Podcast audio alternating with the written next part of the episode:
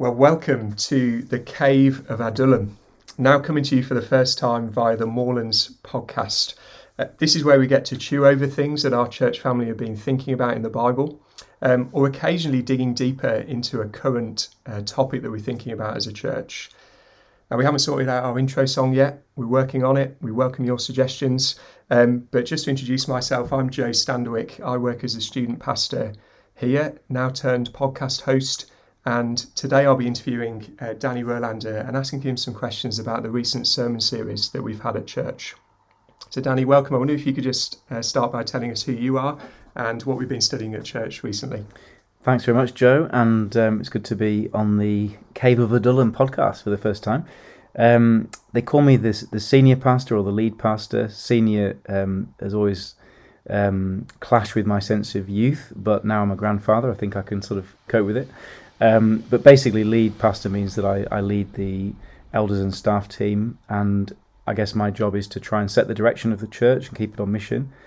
And one of my particular responsibilities is to take a major share in the Bible teaching that happens, particularly on Sunday mornings. And um, we're about to come to the end of a seven week series into Samuel 15 to 20.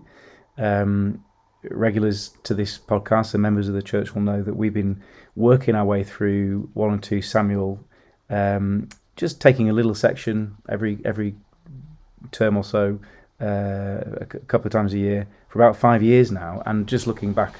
Um, in preparation for this, I, I, realised that this Sunday will be my 60th sermon on the books of 1 and 2 Samuel. So uh, we've been living with this book for some time. That is amazing. Good stamina. Danny, well done. Um, and it's not just the adults and young people you've been listening to 2 Samuel. Um, our primary school age children have also been looking at 2 Samuel yep. um, in their grub groups, and our adult growth groups as well have been thinking about it during the week yep. at the same time. Because I think we're increasingly convinced as a church that it's better to get to grips with one part of the Bible really well rather than kind of flit around all over the place.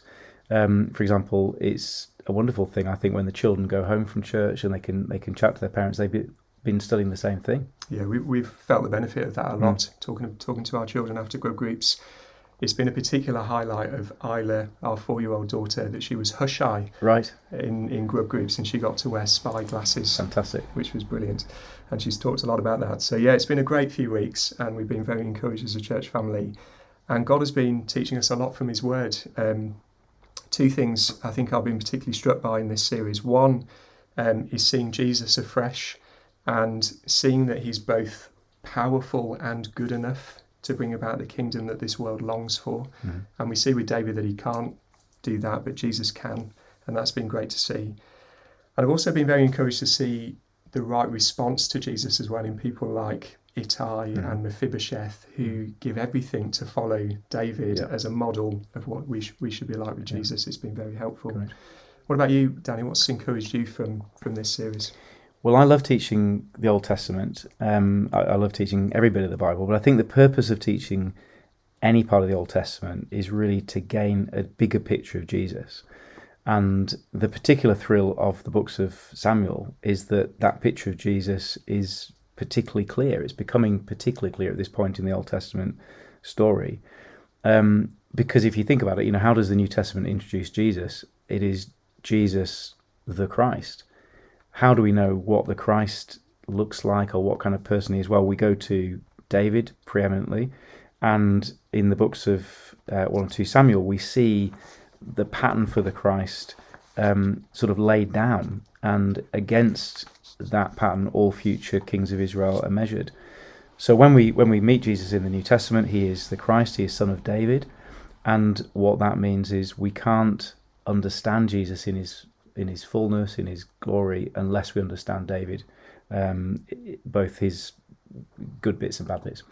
Yeah, and I suppose sixty sermons in, every single week we're learning to delight in Jesus and mm. trust in Him more, and that's why it's so precious to us as a mm. as a church family, mm. isn't it? Yeah, exactly. And if we're not getting a bigger view of Jesus, then I think I've failed in in my task as a preacher. Um, but one of the particular ways we, we do it is this combination of same and better. Uh, so on the one hand, we're seeing the pattern for the kingdom to come, um, the pattern for the Christ to come, Um, and it's a magnificent pattern, you know, particularly in the, the early chapters um, up until chapter 11, we, we see David uh, at his very best. Um, I think, and I've said this a couple of times, I think we see David as the, the best human being, the best of humanity, this sort of new Adam who is ruling, as we, we read it at the end of chapter 8, I think, um, in righteousness and justice. Um, so here is a picture of um, what God's Christ is going to look like and a glimpse of what God's kingdom is going to look like. And as you say, we see those kind of responses of the people of faith, and it's great. It's it, it's a great picture. And I suppose in those early chapters of 2 Samuel, we were thinking a lot about how David is showing us what Jesus is going to be like in his goodness mm. and in his righteousness. Mm. But then things change in 2 Samuel 11. Yeah. Um, just tell us a bit about that change in, in chapter 11. Yeah, well, the um, David's um, adultery and murder are obviously, you know, terrible sins, it's a terrible crisis. But theologically, it's a very important part of the book because it, it, it tells us um, that David is not, after all, going to be that, that perfect leader that God's people need. And really, from chapter 11 onwards, the story, you know, right to the very end, is, is the outworking of that sin and God's judgment on him, um, which leads to the destruction of the kingdom. And so there we there, there we get that kind of that, that structure of you know the same but better. We see the shadow of the kingdom and we see the, the kind of outline of the Christ. We realize it's not David, but that sets us up to look for the, the kingdom and the Christ in the New Testament. So this Sunday, I, I think at some point I'm going to just refer to Hebrews 12 28. We are waiting for a kingdom that cannot be shaken. And that, that is basically the message of, of 2 Samuel. And um, 15 to 20, the section that we're just finishing, particularly helps us with that because it, it brings us the, I suppose, the negatives of the kingdom in all their, their ugliness. Um, and one of the things we've been learning week after week is that trusting man to fix world's problems really is a lost cause. If David, who I think is the best human being who's ever lived, other than Jesus, um, if he can't pull it off, then nobody can. And I guess that helps us to be realistic about the world we live in and to look forward to the kingdom that is to come. Hmm. And I think in, in all of that mess of 2 Samuel and all the frustration, all the difficulties in the narrative, it's been very helpful, I think, for us to learn that this world is not hmm. an easy place to live yeah. in. Sometimes it's a sad place, it's yeah. a hard place, it will disappoint. Um, but it's made us long for that kingdom that yeah. Jesus is going to bring. Yeah. Um, I guess one of the questions that's come up a lot from people is how do we read 2 Samuel in a way that we're not just drawing moral lessons from it? Hmm. Um, be like her, hmm. don't be like him. But then at various points, we have sometimes made that application of hmm.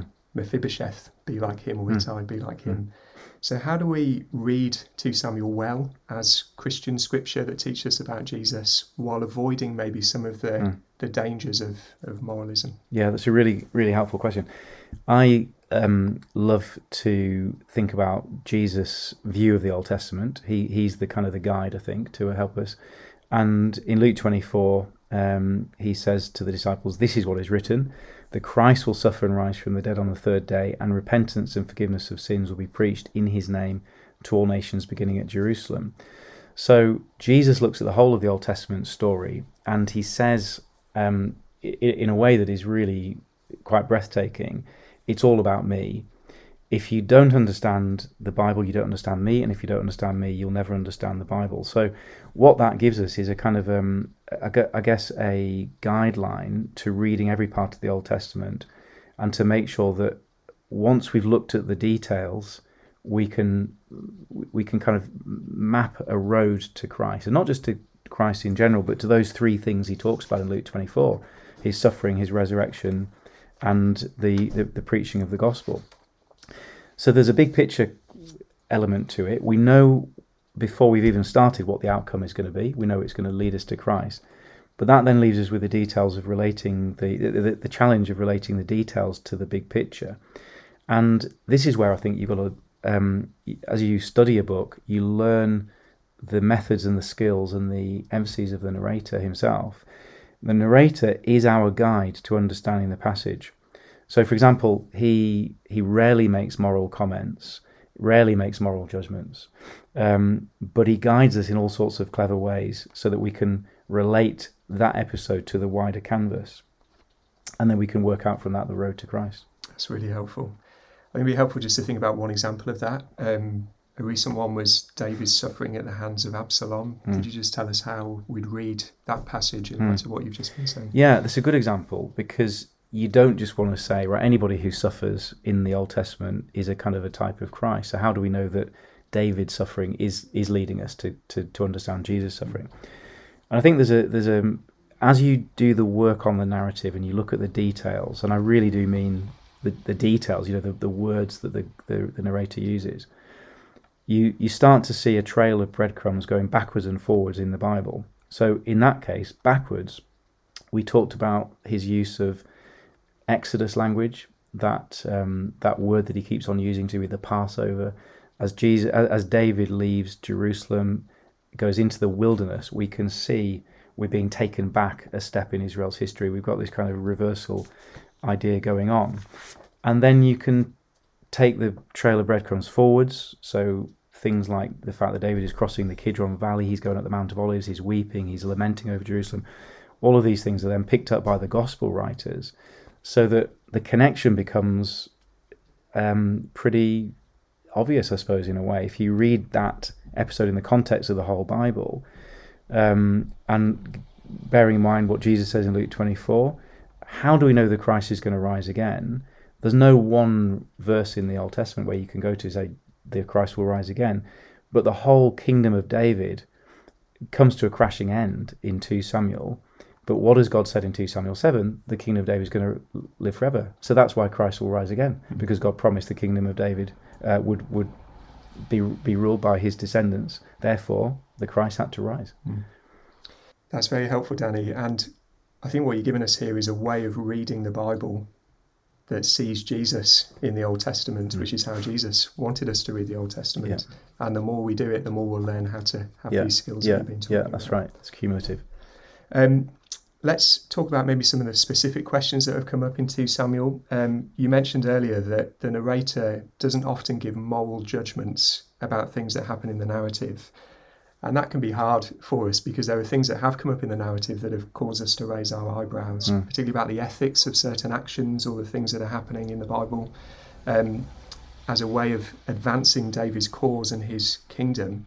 So let me just give you some examples of that. One is one is lying. Mm-hmm. Is it right to lie? And we've, we've we've had that question come up. The other is polygamy. Mm. And then the third is that David has concubines. Mm. And so throughout we've been thinking, are these right? And mm. how do we work out whether these are, mm. are, right or wrong? Mm. mm. yeah, well, I mean, there's loads we could say about this. We could we could easily fill half an hour talking about these things um, from a sort of you know theological, ethical point of view. But I think we'll we'll stick to the narrative for now. Stick to the way the narrative handles this. And um, on the subject of lying, first of all, there's a there's a couple of things we can say um, from within the narrative. Firstly, one thing we've noticed is that God's sovereignty is driving everything forward. Um, so God is keeping his promises and he is totally able to use the evil actions of human beings to, to drive his purposes forward. And in fact, that's exactly what he does. He uses um, the, the um, rape, murder, adultery, um, brutality of Joab, all of these things get swept up in his purposes without God being the author of evil, and, and lying has got to be one of those things as well. So that's that's the first thing to say is that it fits under that that big kind of um, plank of God's sovereignty, which is using man's sinfulness. So when you see these things happening, polygamy, lying, etc., um, it, it, in in some ways that answers the question because this is a human story, but God is actually overseeing it and He's bringing about His purposes. And I suppose one big way of seeing that in the Bible is to look at the cross. That is the ultimate way it happens, isn't it? Yeah, exactly. Yeah, we yeah. see human evil at yeah. its pinnacle, yeah. and at that point, God is working out His good purposes for salvation for the world. Yeah, that's right. But that still that still raises the question of how is it possible that a couple of times the good guys uh, use lies as a way of furthering their purposes. So the, I think the recent examples with a woman who misdirects Absalom's men in chapter 17 and then Hushai, who tells a whole load of lies in Absalom's court uh, in order to, I guess, answer David's prayer to God that he will turn Ah- Ahithophel's wisdom to folly. Um, now, these are not unique. There are other times when uh, someone on God's side achieves their purpose and advances the kingdom by lying. I guess the classic example is Rahab, the Canaanite prostitute, lying about the Israelite spies in Joshua 2. Um, and then we'll all remember David uh, pretending to be mad in the Philistines in, in 1 uh, Samuel 21. And these cause us a problem. They cause us to scratch our head because the Bible does place such a high view on truthfulness. You shall not lie. Um, so, a couple of things we can say. First, I think it's important not to moralize and make generalizations. Um, and we can't use these incidents to justify doing these same things. So, these incidents happen because they're part of the story. They're not there as moral lessons, either good or bad. So, I don't think we can kind of take these incidents and say, actually, if, if we we're in the same situation, we would do the same thing. But secondly, when we pay attention to the situations in, in the narrative, we see a common thread. And the common thread, I think, is that in each of these cases, the person lying is in a position of weakness against a more powerful oppressor. Um, so, in extreme cases, we could say it may be justified to act in defense by telling a lie to an aggressor. And I guess the classic example people give in this ethical question is you know, the Nazi stops you is that the Jews hiding in your cellar? What do you say? Well, I'm pretty sure I would say no to the Nazi. I'll tell a lie to the Nazi to protect the weak, even though I know lying is wrong. Because, of course, there are degrees of sin. And I think the sin of lying to a Nazi who's about to exterminate some Jews is not the same as the sin of murdering the Jews. And thirdly, in these situations, the act of lying is actually an act of hostility against a more powerful enemy. So you could say that the situation the weak person is put in means that the aggressor does not deserve the truth. When the woman lied to Absalom's men, um, the act of lying is a statement that she is on God's side and she is the the weaker person being attacked, Mm. and she uses the sin of lying as an act of hostility against the aggressor. Mm. That's about as far as I can get. That's very helpful, um, and it's a it's such a hard thing to think through, isn't it? But staying in the narrative, yes, that's is right. Very Yeah, helpful. yeah. Remembering it happened because it happened, not because this is a moral lesson either way. Yeah. Yeah. And, and I suppose another thing to do is take then a wider view of the Bible. And Yeah. what does the Bible teach about Yeah. truth and lying Yeah. and sin? We have to also Exactly, and and all the way through, God is a God of truth. So that's the the topic of lying. That's Yeah. one of the questions that came up. The other one is is polygamy, and uh, David having Yeah. con- concubines. Could you just give us a few Yeah, comments on that? Yeah, this is a bit simpler, a bit I think, but again, like lying, um, the wider bit, as you just said about lying, the, the wider biblical picture is unambiguous.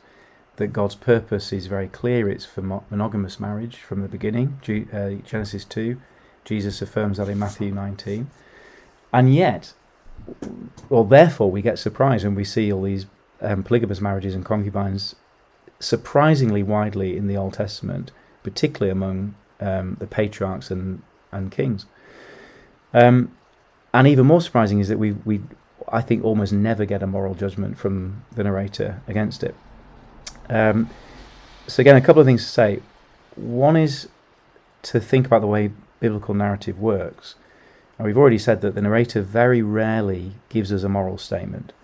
So, comments like the one in um, 2 Samuel 11 26, the thing David had done displeased the Lord, they're very rare and therefore they kind of stand out. You know, they're, they're, they're important. Um, there's a guy called David Alter who um, is a Jewish commentator who specializes in sort of Old Testament narrative. And I remember him saying, if you read the book of Genesis and you come away from Genesis and you're not clear that polygamy is an absolute disaster and against God's will, you don't know how to read narrative.